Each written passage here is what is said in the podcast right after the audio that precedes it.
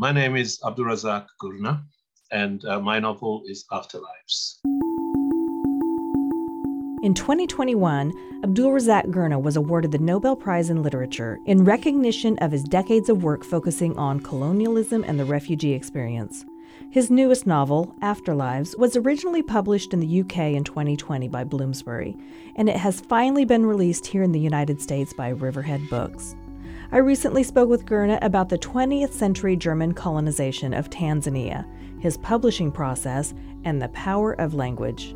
I'm Beth Golay, this is Marginalia, and here's our conversation. Your novel, Afterlives, it's a multi generational saga, an intersection of lives in Tanzania. And it takes place from the 1880s to the 1960s, you know, with the country moving from German rule to British rule. And when we learn about colonization, at least in my classes, our studies usually do not include the German colonization of East Africa. So I'm wondering, can you give us a brief description of your novel and perhaps offer a look at this part of history that's not perhaps as well known? Well, it is obviously well known to us because happening nearby there, and I grew up with stories of. Uh, of that as well as other stories, but I, I knew about it from what people were saying, but also realized that it was not something that's well known about, certainly very little known about in, um, in Europe. Scholars know about it, of course, people, historians and so on, but in a popular sense, it's not something people know a lot about. When they think of the 1914-1918 war, uh, they think of it as happening mostly in Europe, possibly a little bit in the Middle East because of the involvement of the Ottoman Empire in that war but they don't think of Africa. But there are multiple places where there was conflict and war, Cameroons, and of course our part of the world, and Togo as well, because these were the German colonies. Now, I don't know why that particular dimension of the colonial history is not known about, that is to say, the German colonial empire in Africa. Partly, I suppose it could be because it all ended very quickly 30 years, and then it was gone because the colonies were taken away from the German state. And partly, I suppose, when you think of Germany, you think of much more horrific things that happened later on in the 1930s. And the same is true for Germans themselves, of course. When they contemplate themselves, what they, I think, have to deal with most importantly in the foreground of them, of their minds, must be the horrific events that were done in their name or indeed were done by them amongst them. So, in this respect, the history of German colonialism just receded partly because the magnitude of the conflict in Europe in 1914-18 was so much nearer the minds of European people because the people from your town and your village and your city were dying. Don't know anything about those Africans. And in the case of Germany, because they were kind of like overcome by the much greater horrors that came later. Where there are stories, which are very few, that are told about that location they're often kind of like whimsical. I don't know if you know a film called The African Queen, which was Humphrey Bogart and Katharine Hepburn, I think. It's nothing to do with how the war is affecting the people of that area. Hundreds and thousands of them died, both of violence as well as starvation. So it's as if it's just simply a location for, for other kinds of things, not what really happened. Anyway, all these are good reasons to write about it because you know to not just to say here's something we didn't know about, but because we deserve to know, better to know than not to know in every case. And here's something both for the people in our part of the world there, but also for people who are, shall we say, the people for whom the consequences of colonialism are still being worked out, still being understood. I mean, in Europe and perhaps in the rest of the world too anyway, so that's the reason for doing it, and that's what it's about. But then a novel is not just about one thing. There are always a lot of other things that are going on uh, about uh, understanding something about how people live with conflict uh, and continue their lives, uh, how people retrieve something from conflict and make their lives anew, and how we learn to, to understand things that have happened. I was also very interested in the, the way that disease tormented people and also what difference these new forms of medical knowledge, what a difference that made. It also made a difference to, to Europe itself, of course, because this was a period of great progress in medicine, germ theory, for example, penicillin. All of these were new discoveries in Europe. And in a way, in a kind of an unintended way, colonized people also benefited from this. It was not, of course, the intention of the colonizers to say, we will take this new medical knowledge to them to make their lives better. But in the way of these things, they couldn't not. Doctors are like that. They have no choice. They see somebody who's ill, they treat them. I listened to the interview you gave to NPR Scott Simon, and when he asked about some of the characters, he began with Khalifa, but in your answer, you began with Hamza who you felt was the central character. So I was surprised when we met the central character in part two and not until page 55. You said in that interview that Hamza's was the core story. So did you begin with Hamza and then create other characters as you anticipated they would eventually come into his orbit? How was that process for you? When I began writing, I began with that part where Hamza returns to the town. So, in a way, my focus was on Hamza at that point. So I knew he was coming back to the town from the war. And I knew that he was coming back wounded. And at some point, in the, my original thinking, at some point, he was going to tell the story of that war to Afiya, who I knew he would meet. So I already had those two figures in my mind that he would return, that somehow or the other he would find a way of relocating himself in the town, and that somehow or the other he would meet this other person, this woman who is also herself has gone through a traumatic experience. And the two of them, through their encounter and through their courtship, tell each other their histories. This was how I envisaged it originally. But then I thought, no, I don't want to do it like that. I want to do it going forward. I want to do it so that we actually are there when these events happen to them and know about them before they meet each other. So that's then took a different shape. The shape had to be that we see Afiya as a child and we see Hamza actually joining up and going through the experience of war and so on and so forth. Khalifa was to be the, the link, the place of safety, if you like, for both of these. So it's Khalifa who rescues Afiya from the family that is mistreating her, and it's Khalifa who is the one who Hamza ends up uh, working with and who offers him shelter, etc., etc. So he becomes crucial, important to both bringing the two together but also in kind of guiding them and hovering over them and making sure that in his own way that they are kind of looked after. Ilyas occurred to me in the middle of writing this because I read the story of Bayume, the real man around whom I created that figure of Ilyas, and it seemed a very interesting possibility to make him a brother of Afiya. So I did that. So it began to work quite well as I was thinking it through. And therefore, it was possible then to go back a little earlier and to introduce Ilyas a little earlier. And, you know, this is how writing works for me. You know, you do something, then you undo it, and then you do it again, and then undo it until eventually you have the, the right shape, the right form. So that's the account. So it's not that I would say Hamza is the core. They all three perform different function, or four really, perform different functions and are kind of working together.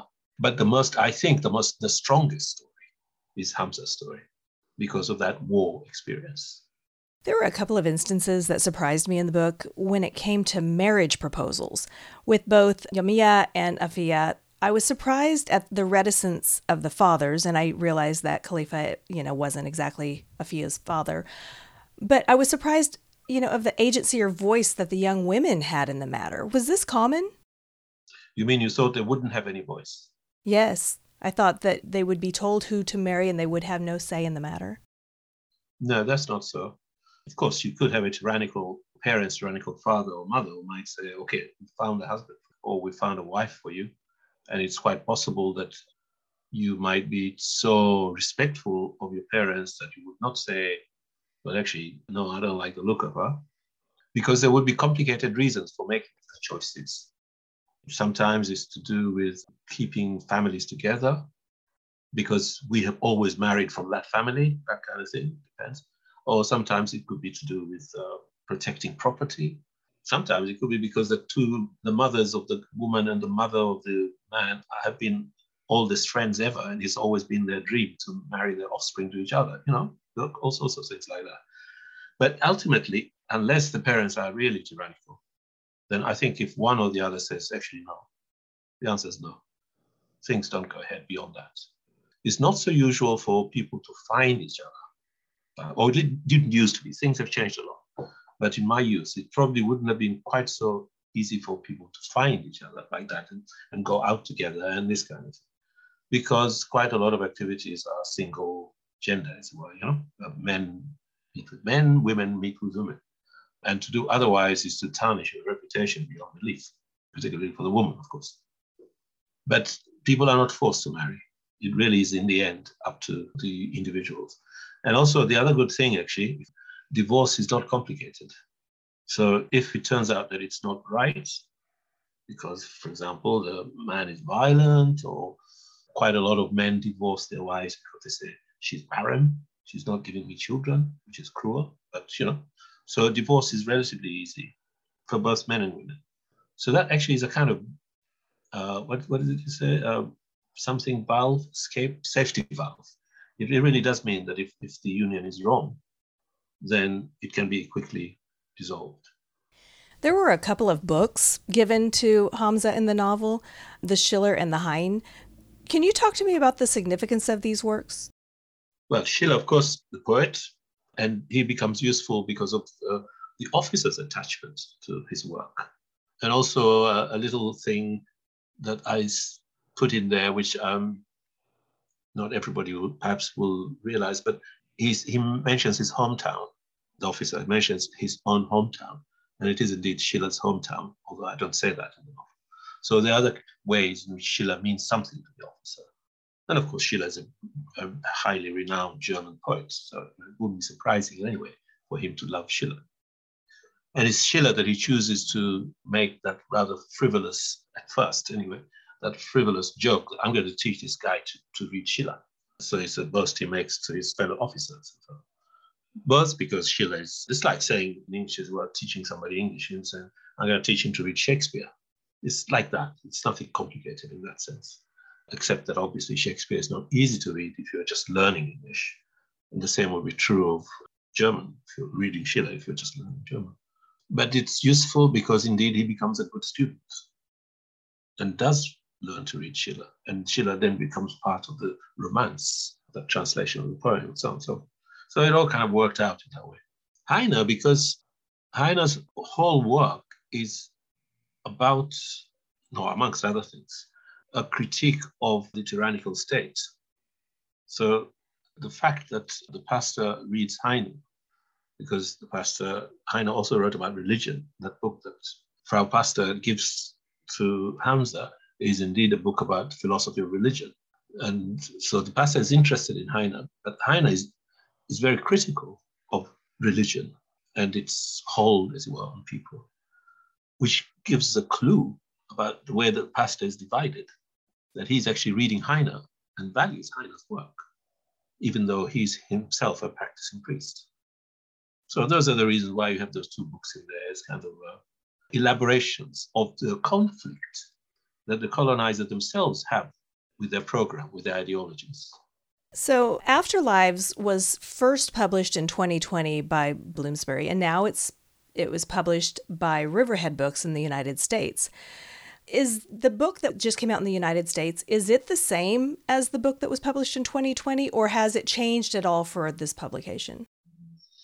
There may be the odd editorial tweak here and there, but nothing changed. I mean, you know, there may be there may be the odd thing, but it's the same book. So your books have not been readily available in the United States and and now you're having to talk about a book that you not only wrote but published a few years ago.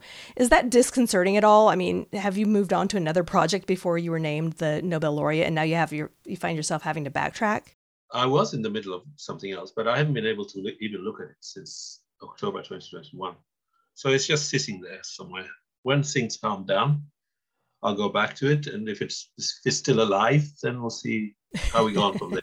But that's not a problem. It's just now we're going through this, and uh, it's it's great, and it has to be done. So I'd like to talk about language because you write your books in English, though your first language is Swahili. Some of your characters learn to read and write in German. Afiya learned to read and write and was punished for it.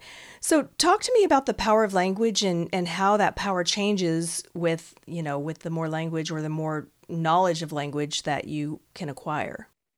Well, uh, la- language is in the service of something. I mean, in the sense of learning German, in the case of Hamza, is part of the process of learning to understand also something about Germans or German or poetry. In the case of Afiya, learning to read and write is a completely transgressive act because she's a woman, she's a girl, and girls were not sent to school.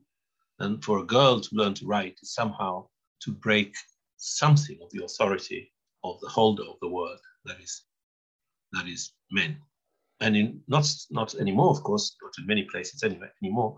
You remember a few years ago there was that young woman, whose name I forget now, from Afghanistan, who was slashed across the face, and she was given the Peace Prize, I believe. You remember her? Malala. Malala, that's it. And her crime was she could write. So it's still the case that this is such a transgressive act simply because of gender, that women should not be able to write because if they're able to write, they have agency. So their language is performing a different purpose, or writing rather, is performing a different function altogether from learning to, to read and write in German, which is both a kind of frivolity on the part of the officer, but it is also part of the, the acculturation that occurs as a result of colonialism. In some cases, forced language acquisition, because without that language, you cannot operate in this colonial culture you cannot go to school, you cannot work, or you can only do certain kind of manual work. You cannot progress as well up the scale of work. So there is also an ideal side to this, that knowing a language actually enables articulation of mood, of of ideas, communication, etc. So there's still very simple level. Language is essential to be human, is to be able to use language. I'd like to ask about characters because I, I keep thinking about the woodworker Mzee Sulemani. So, the worst thing he could ever say about someone is that he didn't believe them. I keep thinking about him and his character. Is it ever difficult for you to leave your characters behind after you finish a book? No, no, not at all.